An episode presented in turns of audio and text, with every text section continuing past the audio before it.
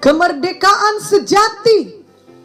Bapak Benjamin Munte dan Ibu Munte lahir pada zaman penjajahan di Indonesia. Mereka dapat menceritakan bagaimana akibat penjajahan tersebut terhadap bangsa Indonesia. Indonesia mengalami penjajahan oleh Belanda selama 350 tahun dan oleh Jepang selama tiga setengah tahun. Kedua bangsa ini telah menyebabkan kesengsaraan yang hebat bagi bangsa Indonesia. Mereka menguasai bumi dan bangsa ini serta melakukan penindasan terhadap rakyat Indonesia. Generasi yang mengalami penjajahan tersebut mengerti sekali bedanya sebelum mengalami kemerdekaan pada tahun 1945 dengan setelah Indonesia merdeka. Misalnya, dahulu tidak semua anak bangsa ini dapat mengenyam pendidikan. Sekarang semua sudah dapat meneruskan pendidikannya masing-masing. Banyak sekali hal yang menguntungkan kepada kita setelah kita merdeka. Bangsa ini dapat menentukan bagaimana mengisi kemerdekaannya untuk menjadi bangsa yang adil, makmur, dan sejahtera tanpa ditindas oleh bangsa lain. Betapa kita bersyukur kepada Tuhan untuk kemerdekaan bangsa Indonesia yang kita peringati pada tanggal 17 Agustus setiap tahun. Sebagai anak-anak Tuhan, yang telah diselamatkan oleh darah Yesus, kita mengerti bahwa ada satu penjajahan lagi yang sangat dahsyat, yang bahkan lebih dahsyat daripada penjajahan bangsa lain. Sebab penjajahan tersebut dapat membawa seseorang kepada sengsara yang kekal. Inilah penjajahan dosa dan penjajahan setan yang menguasai hidup setiap orang yang belum lahir baru. Dan itu sebabnya mereka disebut sebagai hamba dosa. Roma 6 ayat 16 sampai 18 berkata, "Apakah kamu tidak tahu bahwa apabila kamu menyerahkan dirimu kepada seseorang sebagai hamba untuk mentaatinya, kamu adalah hamba orang itu yang harus kamu taati baik dalam dosa yang memimpin kamu kepada kematian, maupun dalam ketaatan yang memimpin kamu kepada kebenaran. Tetapi syukurlah kepada Allah, dahulu memang kamu hamba dosa, tetapi sekarang kamu dengan segenap hati telah mentaati pengajaran yang telah diteruskan kepadamu. Kamu telah dimerdekakan dari dosa dan menjadi hamba kebenaran. Setelah kita percaya kepada Tuhan Yesus dan menjadikannya sebagai Tuhan dalam segenap hidup kita, maka kita berubah menjadi hamba kebenaran. Tuhan Yesus sungguh-sungguh memerdekakan kita daripada penjajahan setan dan penjajahan dosa serta membebaskan kita dari hukuman kekal kemudian mengaruniakan hidup baru, yakni hidup yang kekal kepada kita. Roma 3 ayat 23 berkata, karena semua orang telah berbuat dosa dan telah kehilangan kemuliaan Allah. Dan Roma 6 ayat 23 berkata, sebab upah dosa ialah maut, tetapi karunia Allah ialah hidup yang kekal dalam Kristus Yesus Tuhan kita. Jadi Tuhan Yesuslah yang memberikan kemerdekaan sejati kepada kita anak-anaknya. Selanjutnya diceritakan juga tentang kemerdekaan Indonesia.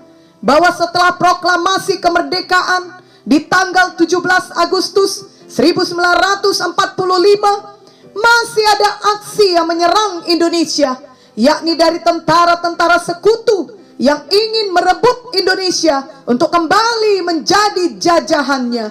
Tetapi bangsa Indonesia berjuang dengan segenap hati untuk tidak lagi dijajah oleh bangsa lain. Akhirnya setelah konferensi meja bundar, maka Indonesia memperoleh kedaulatannya dan benar-benar merdeka dari penjajahan bangsa asing. Jadi setelah merdeka, masih ada serangan-serangan musuh yang mau menjajah lagi. Dan bangsa Indonesia harus berjuang untuk sungguh-sungguh merdeka. Demikianlah juga setelah kita lahir baru, diselamatkan oleh karena kita percaya kepada Tuhan Yesus sebagai penebus dosa kita. Dan setelah kita dimerdekakan oleh Tuhan Yesus, maka setan masih akan berusaha lagi untuk menipu kita agar kita tetap menjadi hamba dosa. Tetapi jika kita mengenal dan melakukan kebenaran firman Tuhan dan sungguh-sungguh setia kepada Tuhan Yesus yang adalah juga kebenaran, maka kita akan sungguh-sungguh merdeka. Yohanes 8 ayat 32 dan 36 berkata, "Dan kamu akan mengetahui kebenaran, dan kebenaran itu akan memerdekakan kamu. Jadi apabila anak itu memerdekakan kamu, kamu pun benar-benar merdeka. Yohanes 14 ayat 6 berkata, kata Yesus kepadanya, Akulah jalan dan kebenaran dan hidup. Tidak ada seorang pun yang datang kepada Bapa kalau tidak melalui aku. Ada satu contoh di Alkitab mengenai orang yang sudah dimerdekakan dari dosa. Kemudian dia mengalami hidup yang baru. Dan dia tidak pernah lagi kembali pada hidup lamanya yang jahat. Namanya adalah Saulus. Kita tahu bahwa sebelum Saulus mengenal Tuhan Yesus sebagai juru selamat pribadinya, dia adalah seorang yang jahat. Saulus berusaha membinasakan jemaat Tuhan dan ia memasuki rumah demi rumah dan menyeret laki-laki dan perempuan keluar dan menyerahkan mereka untuk dimasukkan ke dalam penjara. Selalu mengancam dan membunuh murid-murid Tuhan. Namun pada suatu hari dalam perjalanannya ke Damsik, tiba-tiba cahaya memancar dari langit mengelilingi dia. Ia rebah ke tanah dan kedengaranlah olehnya suatu suara yang berkata kepadanya, Saulus, Saulus, mengapakah engkau menganiaya aku? Jawab Saulus, siapakah engkau Tuhan? Katanya, akulah Yesus yang kau aniaya itu. Saulus kemudian menjadi buta selama tiga hari dan Tuhan menyuruh Ananias melayani Saulus dan berdoa untuknya. Lalu Ananias menumpangkan tangannya ke atas Saulus, katanya, Saulus saudaraku, Tuhan Yesus yang telah menampakkan diri kepadamu di jalan yang kau lalui, telah menyuruh aku kepadamu, supaya engkau dapat melihat lagi dan penuh dengan roh kudus.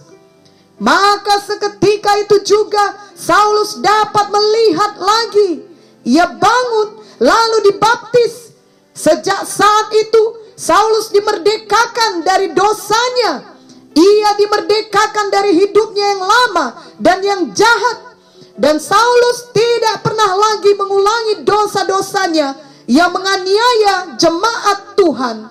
Sekali merdeka, dia tetap merdeka. Saulus kemudian hidup baru. Dia hidup untuk melayani Tuhan dan menjadi rasul Tuhan. Bahkan namanya berubah dari Saulus menjadi Paulus. Paulus sungguh-sungguh mengikut Tuhan Yesus dan memberitakan Tuhan Yesus kepada banyak orang. Paulus mengadakan tanda ajaib dan mujizat di dalam nama Yesus sehingga banyak orang bertobat dan mengikut Tuhan Yesus. Paulus sangat banyak mengalami aniaya dan menderita karena memberitakan Injil. Namun dia tetap bersuka cita. Suatu hari Paulus dan temannya Silas dimasukkan ke dalam penjara. Namun mereka justru menyanyi dan memuji Tuhan. Lalu Tuhan membebaskan mereka. Kisah 16 ayat 25 sampai 26 berkata, Tetapi kira-kira tengah malam, Paulus dan Silas berdoa dan menyanyikan puji-pujian kepada Allah dan orang-orang hukuman lain mendengarkan mereka. Akan tetapi terjadilah gempa bumi yang hebat sehingga sendi-sendi penjara itu goyah dan seketika itu juga terbukalah semua pintu dan terlepaslah belenggu mereka semua. Inilah teladan hidup orang yang mengalami kemerdekaan sejati. Ada pertobatan sejati dan perubahan yang nyata di mana ia tidak mau lagi kembali kepada kehidupannya yang lama. Sangat disayangkan bila seseorang mengaku bahwa ia telah mengenal Tuhan Yesus, namun kehidupannya tidak menunjukkan adanya pertobatan ataupun perubahan.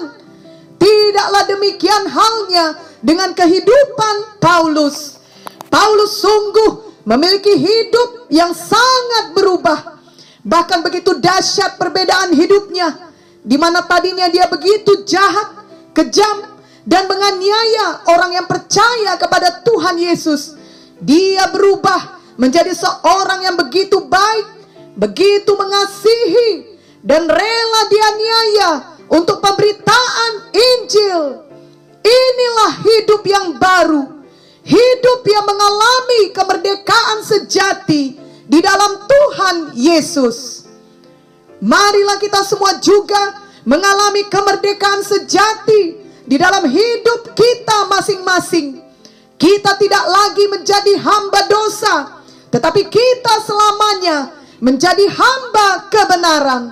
Sepanjang hidup kita mengasihi dan mematuhi Tuhan Yesus dengan segenap hati, segenap jiwa, segenap akal budi, dan segenap kekuatan kita. Tuhan memberikan kita selengkap senjata rohani untuk menghadapi peperangan rohani terhadap segala tipu daya setan. Bagaimanapun setan ingin menipu, mencuri, membunuh, dan membinasakan kita, kita tetap menjadi lebih daripada orang yang menang. Oleh karena tidak ada yang dapat memisahkan kita dari kasih Kristus. Roma 8 ayat 37 sampai 39 berkata, tetapi dalam semuanya itu kita lebih daripada orang-orang yang menang oleh Dia yang telah mengasihi kita.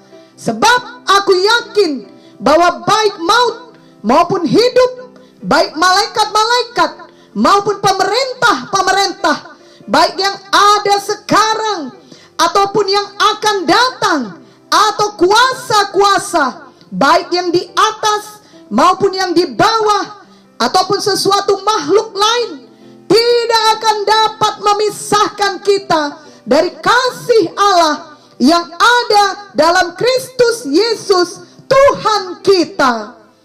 Sungguh luar biasa kemerdekaan sejati di dalam Tuhan Yesus. Kasih Tuhan Yesus dan kuasa Tuhan Yesus sungguh-sungguh memerdekakan kita. Kita benar-benar bebas dari penjajahan dosa dan penjajahan setan. Seterusnya Tuhan Yesus memberikan kita hidup baru, hidup yang berubah, hidup yang berkemenangan, dan hidup kekal dalam Kristus. Jadi janganlah kita menyia-nyiakan kemerdekaan yang telah disediakan Tuhan Yesus bagi kita. Marilah kita tetap percaya kepadanya sebagai juru selamat dan penebus kita Bagaimanapun besarnya dosa kita, Tuhan Yesus sudah menebus semuanya di kayu salib di Golgota. Sejak saat kita percaya kepada Tuhan Yesus, sesungguhnya kita telah dibebaskan dari hukuman dosa dan dari penjajahan dosa. Inilah kemerdekaan kita yang sejati dan biarlah kita sungguh-sungguh mengalaminya dan menghargakannya Terlebih dalam masa pandemi COVID-19 yang masih belum tentu kapan berakhirnya, biarlah kita dapat hidup dalam damai sejahtera Tuhan. Karena Tuhan Yesus telah memerdekakan kita dan ia tetap menyertai kita dan memberikan kemenangan bagi kita hari lepas hari. Di atas semuanya, Ia telah memberikan jaminan hidup yang kekal bagi kita. Amin.